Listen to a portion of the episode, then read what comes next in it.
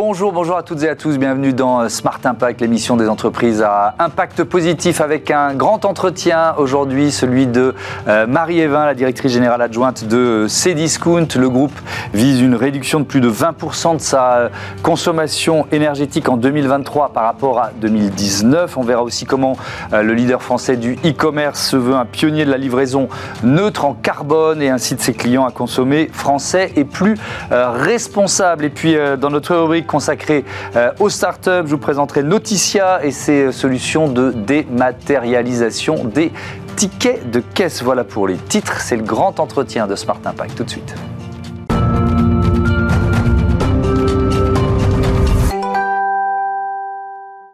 Bonjour Marie-Evin, bienvenue. Merci, bonjour. Vous êtes donc la directrice générale adjointe de euh, Cdiscount. Vous faites partie de l'entreprise depuis 13 ans, c'est ça? Depuis 13 ans. Euh, vous, l'avez vu euh, grandir, évoluer? Je l'ai vu se métamorphoser. Vraiment, à ce point-là Cdiscount, c'est une belle réussite française, une entreprise qui a 22 ans, avec euh, aujourd'hui 4 milliards de volume d'affaires. Et quand je suis arrivée il y a, 13 ans, pour répondre à votre question, c'était mmh. encore un e-commerçant classique, je dirais, euh, avec 800 euh, millions de chiffres d'affaires, un seul vendeur sur le site, bah, c'est Discount. Et puis en 2011, on a décidé d'ouvrir la marketplace et on est entré dans l'ère des plateformes. Et, là, c'est une vraie mutation de l'entreprise qui est vraiment devenue une entreprise technologique. Juste un chiffre. Oui il y a 13 ans, il y avait 880 euh, pardon, ingénieurs informaticiens, il y en a près de 700 aujourd'hui. Donc les profils de recrutement sont différents, les projets sont différents, les enjeux sont différents. Euh, donc une mutation profonde. Euh, et, les engagements, les actions en matière de responsabilité sociale, sociétale et, environnementale, est-ce qu'ils étaient déjà présents, déjà forts en 2009 Comment ça a évolué aussi de ce point de vue? Alors, la stratégie d'engagement de ces discounts, elle repose sur quatre grands piliers. Le premier, c'est le climat. Le deuxième, c'est le soutien à l'économie euh, locale. Euh, le troisième, c'est le capital humain. Mmh. Et de manière transversale, euh, d'approcher l'activité et tous ces sujets-là avec transparence et éthique. Et donc, pour répondre à votre question, il y a dix ans déjà, le, premier pôle qui était déjà très développé, c'était le capital humain, avec des travaux très avancés en matière de diversité et de mixité notamment. Mmh. la raison d'être de ces discounts, favoriser l'accès aux biens et aux services au plus grand nombre, tout en construisant une économie numérique européenne responsable et inclusive. Euh, comment rendre ces deux objectifs compatibles? La consommation du plus grand nombre euh, et l'économie responsable? Parce que c'est un, euh, un vrai débat, un vrai enjeu. Je suis d'accord avec vous, c'est un, c'est un sujet d'adaptation. Euh, aujourd'hui, on est tous beaucoup concentrés sur la limitation de notre impact. Euh, je crois que ce qui est important, en plus des actions que nous menons euh, pour limiter notre impact, notamment notre impact carbone, c'est important de travailler à adapter les modèles. Voilà. Et adapter les modèles, c'est se questionner sur comment on propose les meilleurs produits au plus grand nombre avec une, la meilleure consommation possible. C'est un enjeu important, notamment aujourd'hui, à l'heure de l'inflation, où très très souvent, le produit, je dirais, plus responsable et aussi plus cher. Donc tout notre travail à nous, mmh. bah, c'est d'aller dénicher euh, les bons produits euh, pour rester fidèle à notre promesse de prix bas. Alors si, si, on, si, on, est, euh, si on rentre dans le détail, par exemple sur la, la consommation responsable, vous dites que vous voulez inciter vos clients à consommer responsable, mais ça passe par quoi? Alors, sur le site, il y a 80 millions d'offres. Donc l'enjeu, c'est d'abord un enjeu technologique. comment on identifie ces produits et comment on les montre à nos clients et comment on les incite à les consommer. Donc ce travail-là de structuration de cette offre responsable, elle a commencé il y a 18 mois. Euh, depuis 18 mois, euh, on a euh, augmenté la part de, des ventes de ces produits responsables dans le volume général d'affaires de ces discounts. Il y a 18 mois, c'était à peu près 10%. Aujourd'hui, c'est 12,5%. Donc l'objectif pour nous, bah, c'est d'aller chercher les bons produits, de les montrer.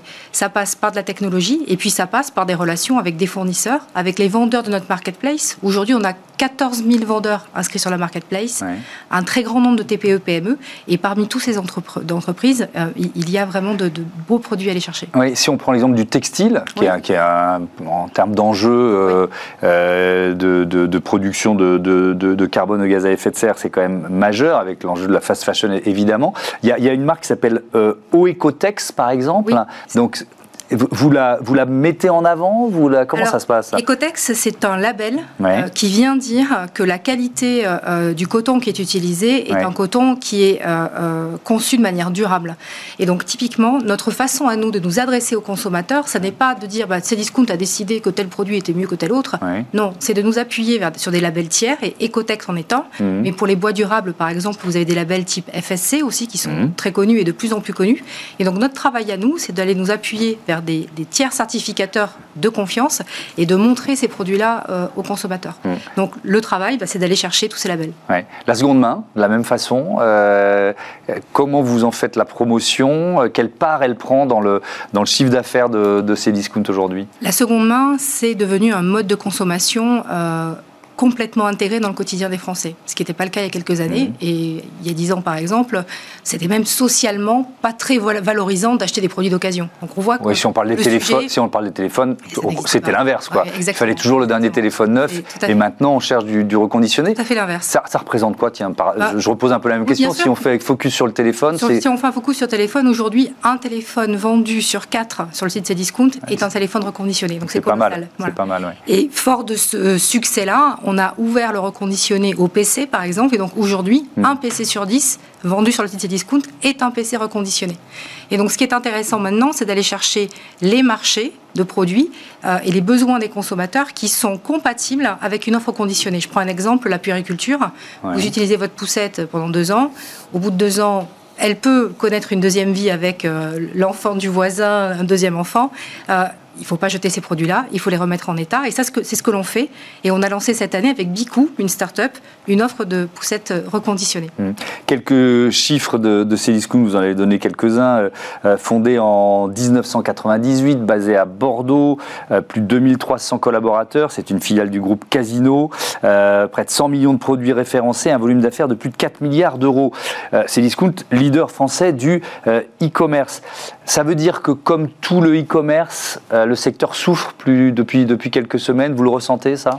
Alors, la consommation est moins dynamique. On, sort de périodes euh, Covid qui, ont, qui, a été extrêmement dynamique pour le secteur du commerce parce que tout, tout le monde euh, coincé à la maison, euh, les magasins fermés. Mhm. Donc évidemment, ça a boosté le secteur du e-commerce. Il y a un effet de rattrapage aujourd'hui, ça c'est évident. Je pense qu'il y a un effet aussi d'inflation ou les, les et de contexte, je dirais, géopolitique qui fait que les consommateurs contractent un peu leur consommation et mhm. arbitrent un peu différemment. Donc oui, on, ressent que le marché est, moins dynamique qu'avant. en revanche, on maintient bien nos parts de marché, donc on est, on est dynamique dans ce marché qu'on aimerait un peu plus dynamique. Alors, je voudrais qu'on parle de, de, sobriété ou d'efficacité euh, énergétique euh, tout de suite, euh, enjeu d'actualité, enjeu national. Vous avez renforcé vos engagements en matière d'efficacité énergétique. Objectif affiché pour la fin de l'année 2023, moins 21% par rapport à 2019. Donc c'est quand même sur un délai qui est, court, je tiens à le signaler. Est-ce que c'est la crise de l'énergie qui vous incite à, accélérer la transformation ou est-ce qu'elle était déjà engagée auparavant? Alors, elle était déjà engagée auparavant. on a une tradition de se poser la question comment je fais mieux mon travail? Hmm. on, y reviendra peut-être, mais des actions de réduction de notre, impact irriguent tous les pans de l'activité, la logistique, l'offre, le site et notamment notre, vie quotidienne dans les bureaux. Donc les actions en matière de sobriété énergétique, elles sont déjà engagées depuis moment. Euh, quand on regarde 19 à 21, on a déjà fait moins 13 euh, d'économie. Et, donc, on, a écrit un chemin pour arriver à moins 20 à fin 2023. Mais ça veut dire que c'était des décisions déjà planifiées que vous accélérez, par exemple? Exactement. Ce sont des décisions déjà planifiées, donc des actions qui ont déjà été enclenchées et puis mmh. d'autres complémentaires qui vont venir s'ajouter. Un exemple, dans ce qui a déjà été enclenché, bon, on a fait tout ce qu'on appelle du relamping. Donc, on, a accéléré le relamping. Donc, on a changé les ampoules classiques par des LED. On a des détecteurs de présence pour n'éclairer qu'au bon moment. On coupe l'éclairage la nuit, là où il y avait des éclairages minimums qui étaient conservés Mhm. Ça, ce sont les actions, je dirais, de, euh, de fond. Et puis, des décisions plus structurantes que l'on vient de prendre, euh, c'est fermer des bâtiments. Pourquoi? Parce que euh, le télétravail, aujourd'hui, nous permet de reconcentrer les équipes un peu différemment dans l'immobilier dans, que l'on a.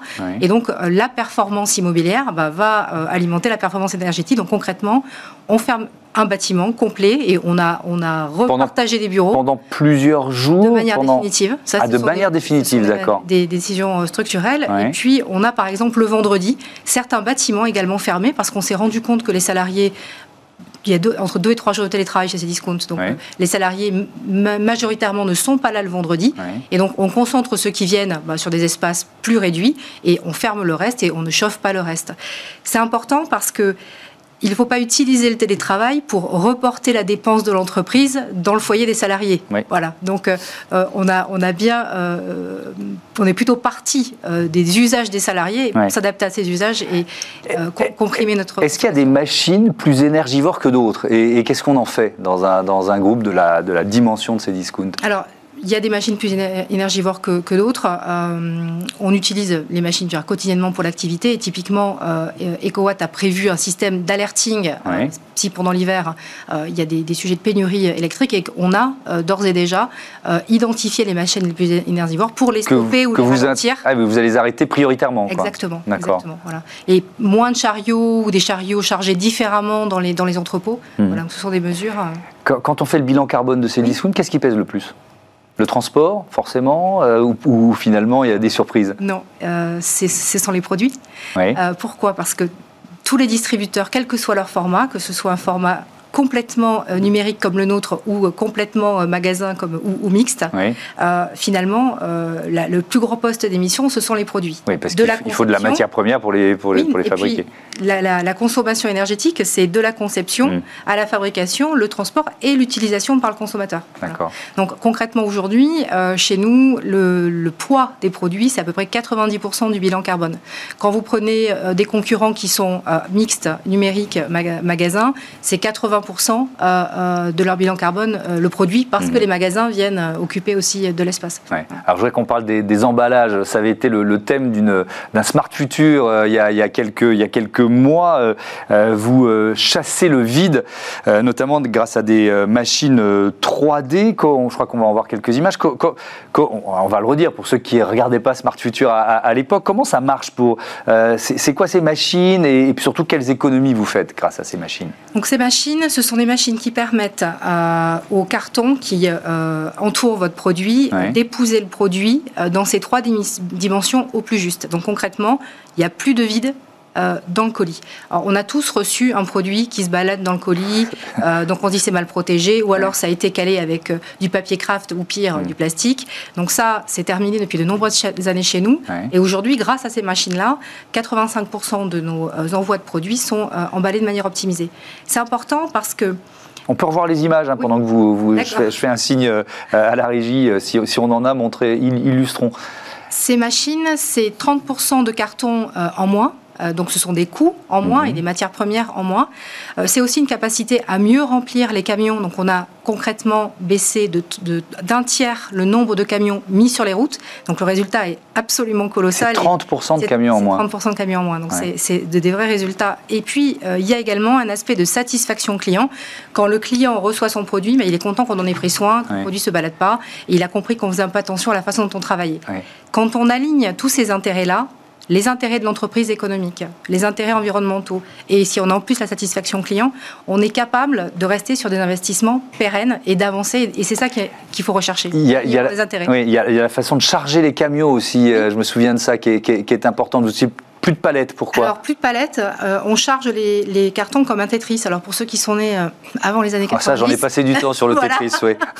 euh, c'est, on fait en sorte qu'il n'y ait plus, plus de trous dans le camion. On, on, charge jusqu'en haut du camion. Donc, parce que sinon, quand on utilise des palettes, il y a forcément de l'air euh, Exactement, il, y a, du vide. Plus d'un mètre de vide, et donc les camions sont à, deux tiers chargés, alors que là, ils sont complètement chargés. Ouais. Euh, je voudrais qu'on parle maintenant euh, du Made in France chez Cdiscount, 5000 vendeurs français, donc 80% de TPE, PME. Alors, euh, quand on va sur le site, il y a quoi? Il y a, une, il y a une place de marché dédiée en quelque sorte, on peut dire ça comme ça? On trouve les produits Made in France de deux façons. Tout simplement, quand vous cherchez un produit, vous tapez dans le moteur de recherche, on vous propose euh, des offres de produits et il peut y avoir des produits Made in France dans les offres qui vous ont proposées. Mmh. Et puis, directement sur le site et sur la page d'accueil, il y a un petit bandeau Made in France qui permet d'avoir accès à cet environnement. Ça, c'est vraiment un parti, un parti pris de l'entreprise parce que je peux vous dire que pour avoir l'emplacement sur la page d'accueil du site de manière pérenne, il faut jouer des coudes dans l'entreprise Donc c'est vraiment un choix de l'entreprise de mettre en avant ces produits. ça représente quelle part du, volume d'affaires on, on, les comptabilise dans l'ensemble des produits dits plus responsables, donc c'est-à-dire les produits made in France, les produits à label, on en a parlé, Cotex, FSC. Et donc aujourd'hui, ces produits-là, c'est 12,5% du, du, nombre de ventes faites sur le site. Et donc l'objectif, eh ben, c'est de le faire croître. C'est quoi les, quels sont les freins pour le consommateur qui veut acheter français? Moi, spontanément, je vais dire le prix. Est-ce que c'est J'allais j'allais répondre la même chose que vous. ça reste le, premier frein. Ça reste le, premier frein. Euh, c'est pas toujours d'ailleurs justifié parce qu'il y a aussi cet a priori que le made in France est plus cher. C'est pas toujours vrai. Euh, et donc euh, euh, nous, notre travail est c'est inscrit dans notre enseigne. On fait une promesse de prix bas. Donc notre travail, c'est de proposer les meilleurs produits, et notamment les meilleurs produits made in France, à des prix accessibles.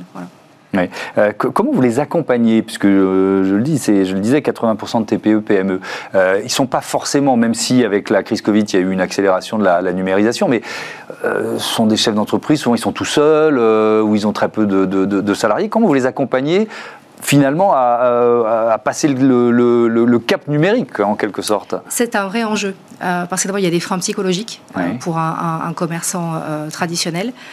Et puis concrètement il y a quand même deux trois petites choses à, à savoir. Et donc on est là pour les accompagner. Il y a des webinaires, je dirais, génériques, qui, qui est une première couche de formation. Et puis, on a des équipes dédiées qui accompagnent, dans le cadre d'une relation euh, privilégiée, euh, les euh, entreprises qui veulent venir vendre chez nous et investir chez nous. 80% de TPE-PME, ça veut dire 20% de, TI ou de plus grandes entreprises. Vous avez des exemples de, voilà, de, ceux qui portent un peu le flambeau du, du, fabriqué en France? Alors, il va y avoir des gens comme Seb, des gens comme Smoby sur le jouet le jouet, oui. Ça, ce sont les grandes entreprises qui, ont intégré le programme euh, Made in France. Et puis après, il y a des toutes petites euh, pépites, les filles en verre qui sont. C'est quoi les filles en verre? Les filles en verre, c'est une petite start-up bordelaise. Alors, on les a aussi connues parce qu'on est, on, est proche géographiquement et qui propose toute une gamme de produits, notamment cosmétiques verts. Vous savez quoi? On, on, est en train de noter le nom parce que dans la rubrique start-up éco-responsable de l'émission, elles, vont trouver, elles vont trouver leur place.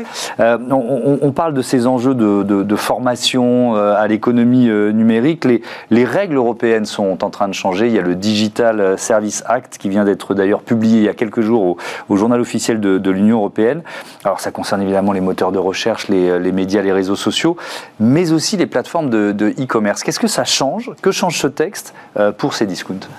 Alors, Concrètement, ça vient euh, mettre au centre euh, de l'économie des plateformes euh, ce qu'on appelle la modération, c'est-à-dire la, mhm. surveillance de la plateforme. Mais vous le faisiez déjà, ça? Pour nous, très concrètement, ça ne change rien parce mmh. que les engagements de euh, filtrage des produits, de surveillance de la plateforme sont pris depuis des années, sont monitorés quotidiennement et c'est un enjeu de, confiance. Le consommateur vient chez nous parce qu'il sait aussi que l'environnement est sécur et les vendeurs marketplace viennent chez nous parce qu'ils savent aussi que nous n'acceptons pas n'importe quel vendeur. Mais comment, quand, il y a autant de produits euh, proposés, comment vous détectez celui qui potentiellement a des malfaçons ou, euh, ou affiche un label qui n'est pas le bon, enfin, etc. Donc il y a un filtrage qui est fait à l'inscription des vendeurs. Euh, il y a un, contrôle des catalogues vendeurs toujours à, l'inscription des vendeurs. Et après, il y a des contrôles euh, a posteriori euh, faits sur tout, sur tout le site. C'est beaucoup d'algorithmie. Euh, parce que c'est ce qui permet de gérer le volume. Et puis, il y a également des équipes humaines, parce que l'algorithme ne peut rien tout seul.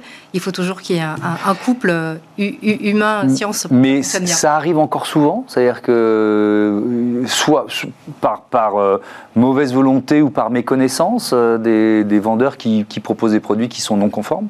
Ah, Ça peut arriver, bien sûr, mais ça peut arriver sur une marketplace comme sur un, mode de distribution classique. Bien sûr. Des rappels produits, ça arrive tous les jours. Donc oui, ça arrive, et donc c'est pour ça qu'il faut avoir une vigilance euh, permanente. Ce qui est important sur le, Digital Service Act, mmh. c'est qu'avant, ce principe de modération des plateformes était un petit peu tabou parce qu'on disait si la plateforme euh, peut contrôler, c'est donc qu'elle est responsable.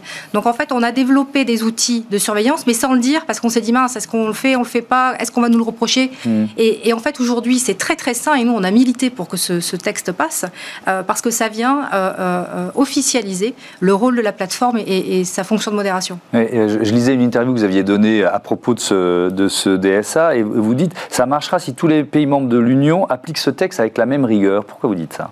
Je dis ça parce que l'expérience que l'on a des textes européens euh, euh, fait que euh, on a certains pays qui favorisent leurs acteurs. Alors je parle du Luxembourg, je parle de l'Irlande, dans lesquels notamment les Gafa ou les, enfin les Gafa principalement sont, installés. Mmh. Là, on parle de fiscalité notamment. Hein. On parle de fiscalité, on parle de données personnelles. Donc l'utilisation que l'on peut faire des données, qui, est, qui, a un impact très très important sur l'expérience client, sur la capacité à proposer de manière plaisante un produit sur sur un site, est plus facile pour un Gafa qu'elle ne l'est pour un acteur euh, français. Pourquoi? Parce que les GAFA vont être surveillés par des autorités de contrôle au Luxembourg qui sont plus clémentes, hmm. là où on a une CNIL qui est extrêmement rigoureuse. Donc, avec ces textes, le DSA, y compris le DMA, on commence à avoir une centralisation de la régulation au niveau européen. C'est un bon chemin, euh, mais euh, voilà, il faut, il faut être sûr que ça, ça s'applique de manière uniforme. Pardon. Est-ce qu'il y a un risque euh, parce que là, il vient d'être publié au journal officiel, qu'il y ait une, réaction, des mesures de rétorsion, euh, notamment euh, des États-Unis, puisqu'on parle, de, parle des GAFAM alors, sur les produits français hein, ou sur les produits européens En fait, c'est une excellente, une excellente, question que vous posez parce que je pense que dans la régulation des plateformes ou du numérique en général, mmh. il y a sûrement des actions qui auraient pu être menées plus tôt et plus fort si on n'avait pas des équilibres euh, euh, géopolitiques qui n'ont parfois rien à voir avec le numérique, mm. euh, qui, viennent un peu freiner les initiatives. Et donc c'est pour ça que je pense qu'il va falloir du courage politique pour appliquer ces, textes-là. J'ai l'impression quand même que, y compris du côté des États-Unis et même de la Chine, on commence quand même à, comprendre qu'il faut réguler les acteurs de la même manière. Allez, il nous reste un peu moins de, trois minutes. Je voudrais qu'on parle de, des questions de, de mixité dans une entreprise comme, comme la vôtre. Ces chiffres que j'ai trouvés euh, euh, la source, c'est le, salon Studirama 2021. Environ 20% des ingénieurs en exercice sont des femmes, 28,5% chez les moins de, de 30 ans. Euh, c'est alors renforcer la mixité dans les, dans les métiers de la tech, on en a déjà parlé dans cette émission, c'est un enjeu évidemment national. Comment Cdiscount y participe à cet enjeu c'est un enjeu d'une immense complexité euh, parce que tout simplement, quand on regarde les sorties d'école ingénieurs, euh, on a entre 15 et 20% euh, de, jeunes diplômés qui sont des femmes. C'est-à-dire que concrètement, on n'a pas le vivier. Voilà. Donc évidemment, nous, en tant qu'entreprise, on, on, prend des mesures pour accueillir des femmes, et je, peux vous en détailler une, euh, mais je pense que l'enjeu primordial, il est au niveau de l'éducation et dès le collège, en fait. Donc ce que l'on fait, nous, c'est qu'on va dans les collèges présenter les métiers du numérique, et quand on fait ces présentations-là, on fait intervenir un homme et une femme mmh. pour que les, jeunes ados euh, puissent se projeter, euh, qu'ils soient garçons ou filles, parce que le, principe du rôle modèle est absolument fondamental. Mmh. Et puis je prends une autre initiative que l'on a menée, qui est la Masterclass IT. On est allé chercher des personnes éloignées de l'emploi ou en reconversion pour les former au métier du numérique la première année où on a fait ça, on a eu 80% d'hommes. Bon, la deuxième année, on s'est dit comment on fait pour apporter de la mixité? Et on a juste rédigé l'annonce différemment. Et on a dit voilà, Cdiscount soutient la place des femmes dans, la tech. Femmes, venez, nous vous attendons. Bah, la promo d'après, c'était 80% de femmes. Donc parfois, c'est des toutes petites choses. pas grand-chose. Voilà, exactement. Et, donc, euh, vous, vous, euh, vous, avez quelle ambition? Parce que c'est un chemin long. C'est un chemin long. Bah, l'ambition, c'est d'arriver à une mixité euh, qui est un bon niveau de mixité. Un bon niveau de mixité, c'est de l'ordre de 40%, mais ça, c'est très très long. Aujourd'hui, on est à 16% de femmes dans les, dans les effectifs euh, de la tech, plus dure, hein, je pense. les, femmes chez Cdiscount, c'est 43%. Mais la, tech dure, c'est 16. Euh, il y a 4 ans, on était 14, donc 14%. Donc on monte, mais, euh, mais c'est un long chemin. Et c'est pour ça que je disais que le, effectivement le, chemin est long, mais l'important c'est la direction. Merci beaucoup, merci, Marie-Évin et à bientôt sur, sur Bismart. On passe tout de suite à Smart Ideas. La bonne idée du jour, elle est signée Noticia.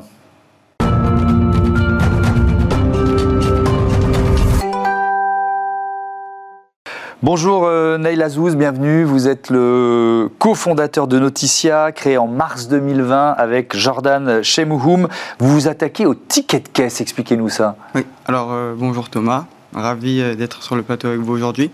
Donc oui, on s'attaque au ticket de caisse pour deux raisons. En fait, il y a, une seule manière de récupérer son ticket de caisse aujourd'hui. C'est soit au format papier, pardon, il y a deux manières, soit au format papier, soit par mail. Dans les deux cas, ça présente des inconvénients pour le consommateur. Soit vous repartez du point de vente avec un ticket de caisse en papier de 15 cm de long, mhm. soit vous êtes dans l'obligation de fournir une adresse mail euh, ou de créer un compte de fidélité. Dans les deux cas, ça présentait des inconvénients à mes yeux important mhm. et donc on, trouvait qu'il y avait forcément mieux à faire et c'est pour ça qu'on s'est attaqué au ticket de caisse dématérialisé. Euh, alors le, secteur il est, il est, particulièrement consommateur de, euh, de papier. Vous avez les, chiffres en tête, ce que ça représente les tickets de caisse aujourd'hui? Tout à fait. Alors, euh, les tickets de caisse, rien qu'en France, c'est 12,5 milliards de tickets qui sont édités chaque année. Ok. Et si on y ajoute le petit ticket de carte, on arrive à 30 milliards de bouts de papier qui sont imprimés chaque année sachant que la durée de vie moyenne d'un ticket de caisse est d'à peine quelques secondes entre le moment de l'impression et le moment où il est jeté dans la poubelle. C'est une source de gaspillage. C'est des euh, centaines de milliers de tonnes de papier, quoi. Ouais. L'équivalent de centaines de milliers de tonnes de papier. Et euh, il y a des moyens d'y remédier. Hmm, alors on va rentrer un peu dans le détail. La, la loi, elle change là à partir du 1er janvier 2023. Euh, avec quelles obligations pour les commerçants Ça change quoi?